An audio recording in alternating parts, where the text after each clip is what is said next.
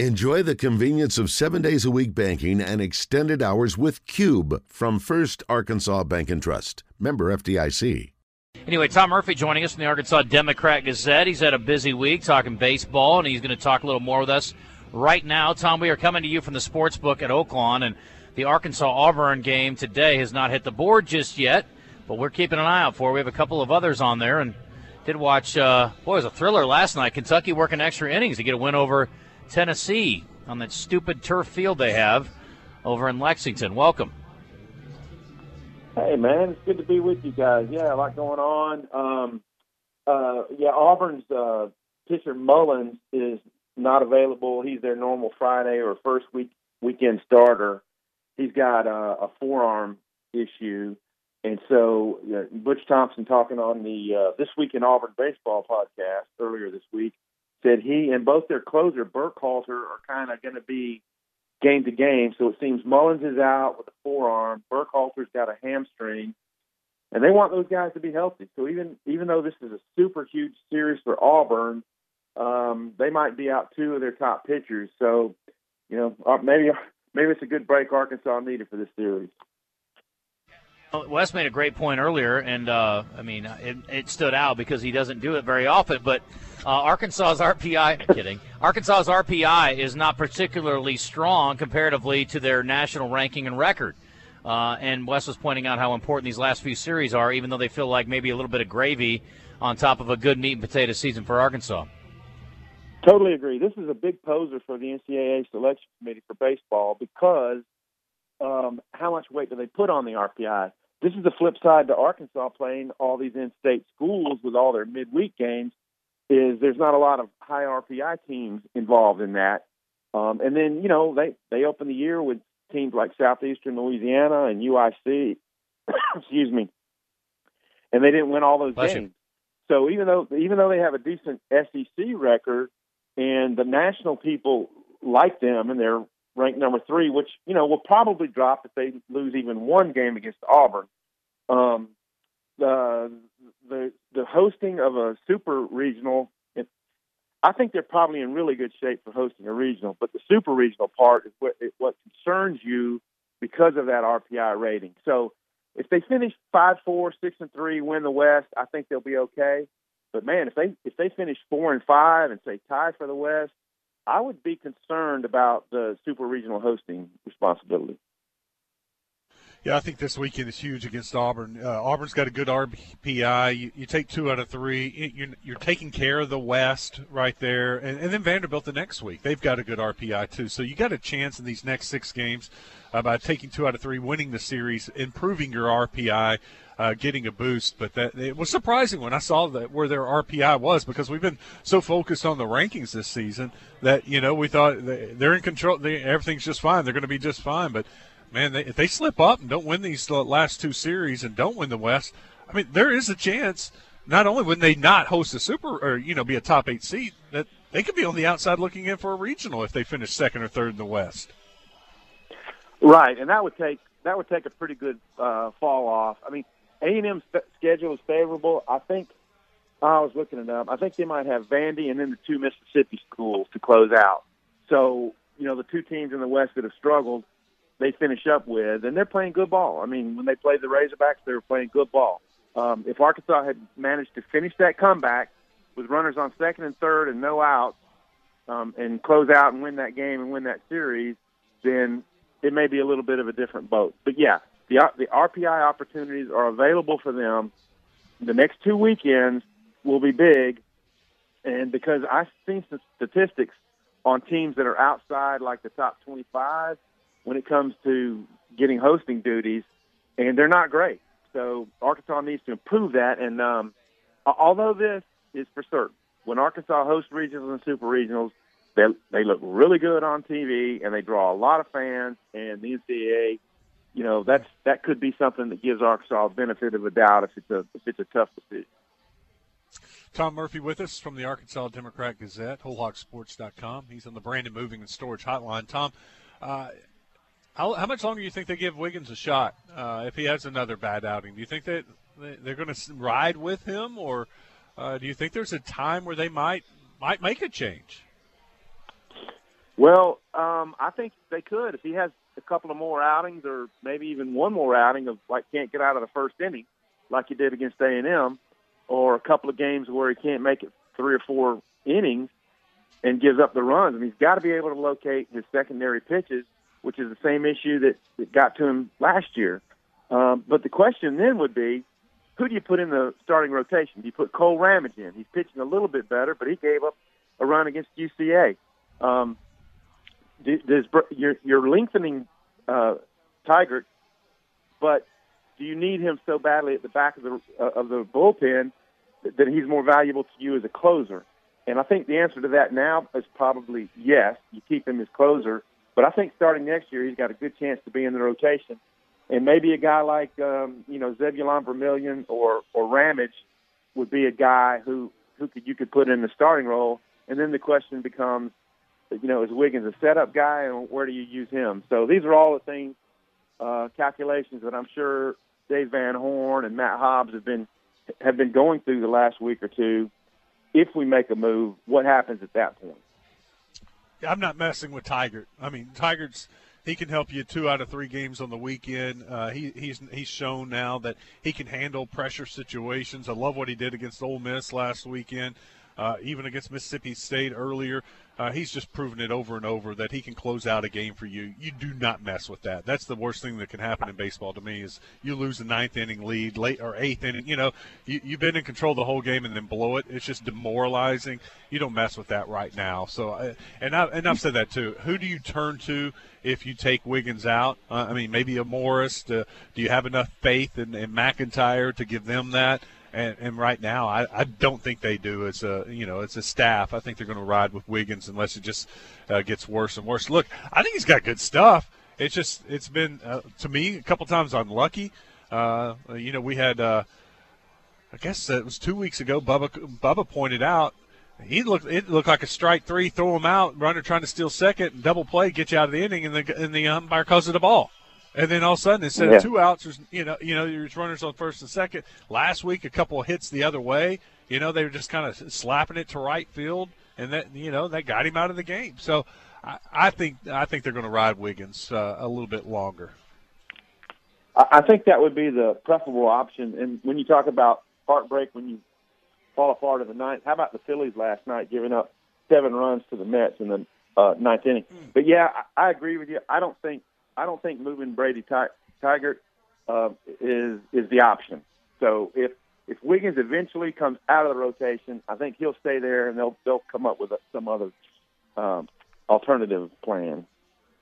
All right. What about in the field? Uh, we've had an injury, you know, at, at, first base, and Slavens has gone back to first. You you think uh, Stovall is he is there a chance he's back this weekend, or do you think uh, Van Horn kind of sticks with that same lineup and, and Kendall Diggs in there as a DH?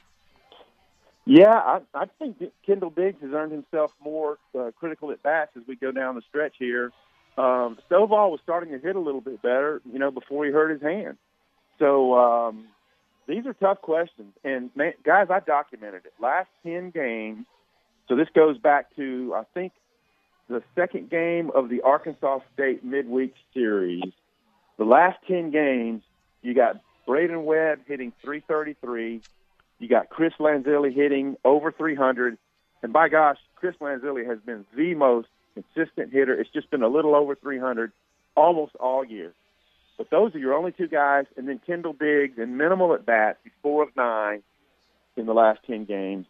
Those three guys are your only guys who are being really productive. You got, got guys like um, like Cayden Wallace and Battle that are hitting like in the 230s. Slavens is down like around 220 in the last 10 games. And when you when you think about winning a weekend series, if you got a, if you got like four guys who are kind of hot that weekend, they go five for 12, five for 11, something like that. You're going to win the series. And if you got five guys who are doing it, you got a really good chance to sweep. But they've been going a couple of weeks now with only a couple of guys hot in series, and you know, they don't have the lineup set yet. I mean, Brayden Webb was tried at, leadoff, and that didn't work the way they wanted, you know, after the Stovall experiment and then Cayden Wallace. So now Wallace is back in leadoff, and he's in a pretty extended, you know, lull. And so you start to worry. You not only have the situational hitting problem, just like moving runners over, advancing guys with an out, scoring guys from third base, uh, you know, with no outs or one out. But then you've got kind of extended, deeper slumps for certain people. You know, Michael Turner, he's been a really good acquisition for them at catcher, but uh, his hitting is around 250 in the last two games. So they've just got to get two or three guys heated up, get locked in, and and I like their chances. But uh, there's enough question marks about this team, you know, that you do worry what will happen to them in yeah. the postseason.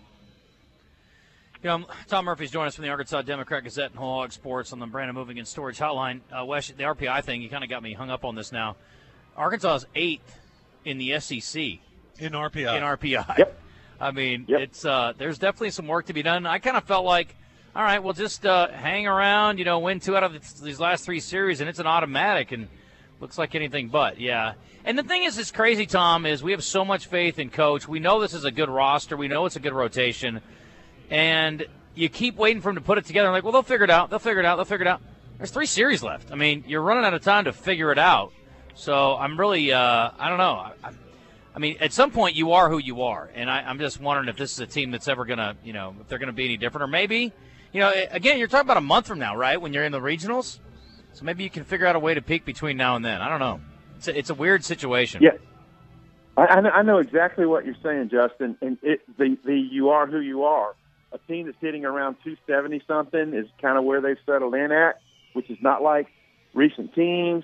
Um, and then like the clutch hitting part it's, it's been hit and miss, but a lot of miss. And so um, I, I don't know if you can flip a switch and things will suddenly get better. But as I was mentioning a moment ago, if you get Slavens and Robert Moore and like two other guys that get hot for a couple of weekends, you look like a different team. And yeah. I, I really, it's, it's, it's the sack flies, it's the guys on third base make contact instead of striking out. If they can marginally improve in those areas, they're going to give themselves so much of a better chance. So many times in baseball, and we've seen it over the years with teams that make this run to Oaklawn or to uh, Omaha, that you you one track mind was I love horse racing. I love horse racing. Uh, screw you, San Diego. Anyway, no, we've on. got like 19 minutes in the next race. I'm focused in on this baseball team.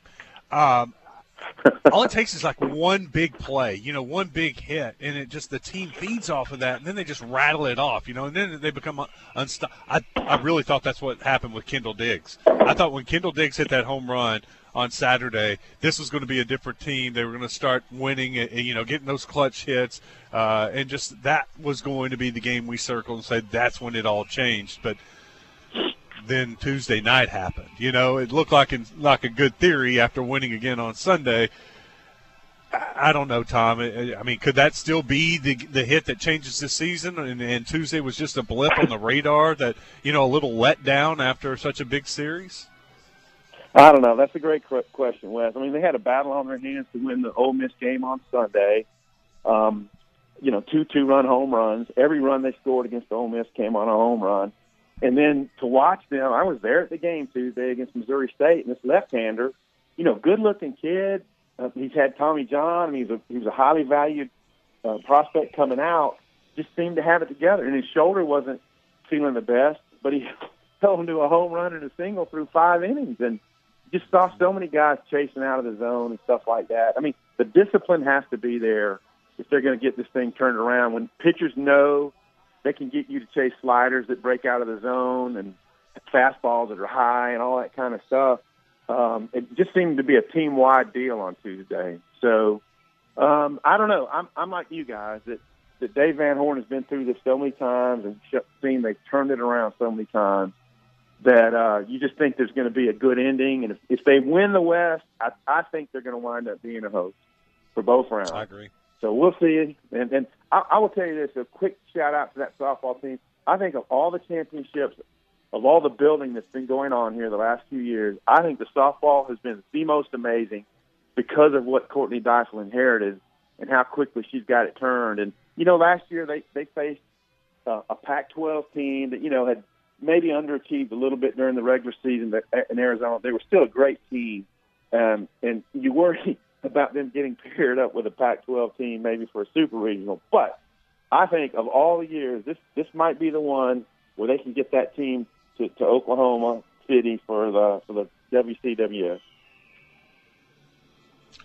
Tom, it would almost be like if this Razorback basketball team that Eric Musselman inherited was like uh, the worst in the SEC. You know, atrocious. That kind of a dramatic. Yeah. That's how dramatic this turnaround. They were one of the worst teams in the SEC, and now they're going to regional, super regionals, and they're just waiting to punch their ticket to Oklahoma City. That's how dramatic this has been. To try to put it in perspective, it's it, it is absolutely incredible what Coach Deifel's done. Exactly. I think they had a one win or maybe a two win in conference team a year or two before Courtney got maybe the year before one or two wins in conference play. Look, I covered Alabama when they were when, under Patrick Murphy when they were building up and, and eventually won a national championship. And I saw what that was like and I how good that program is and how good Florida and LSU and Auburn have been in softball.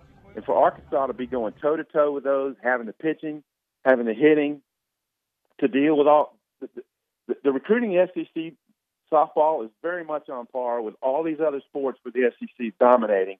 Although there are other conferences like the Pac-12 and like Oklahoma and the Big the Big 12 that have really good softball teams, the SEC is still way up there. And for Arkansas to be on top of this league um, speaks volumes to Courtney Deifel and her staff. Agree, Tom. We appreciate you, buddy. Sorry we're getting uh, visiting with some uh, some listeners, so appreciate you uh, tuning or uh, joining us today, rather, so we can uh, try to stay focused for at least you know ten minutes at a time. We got Churchill going. Oaklawn's getting ready. We're over here watching Nancy and Vic make their picks. We got all kinds of screens happening. This is bad for an ADD crew to be in the sports book on a day trying to do the show. So it's a great place to be on a, like a Saturday when you're not working, but very distracting today. We're trying to be pretty in pink and have a good time and uh, supporting all the ladies today with the Oaks. But uh, anyway, I appreciate you, my man. Have a great weekend.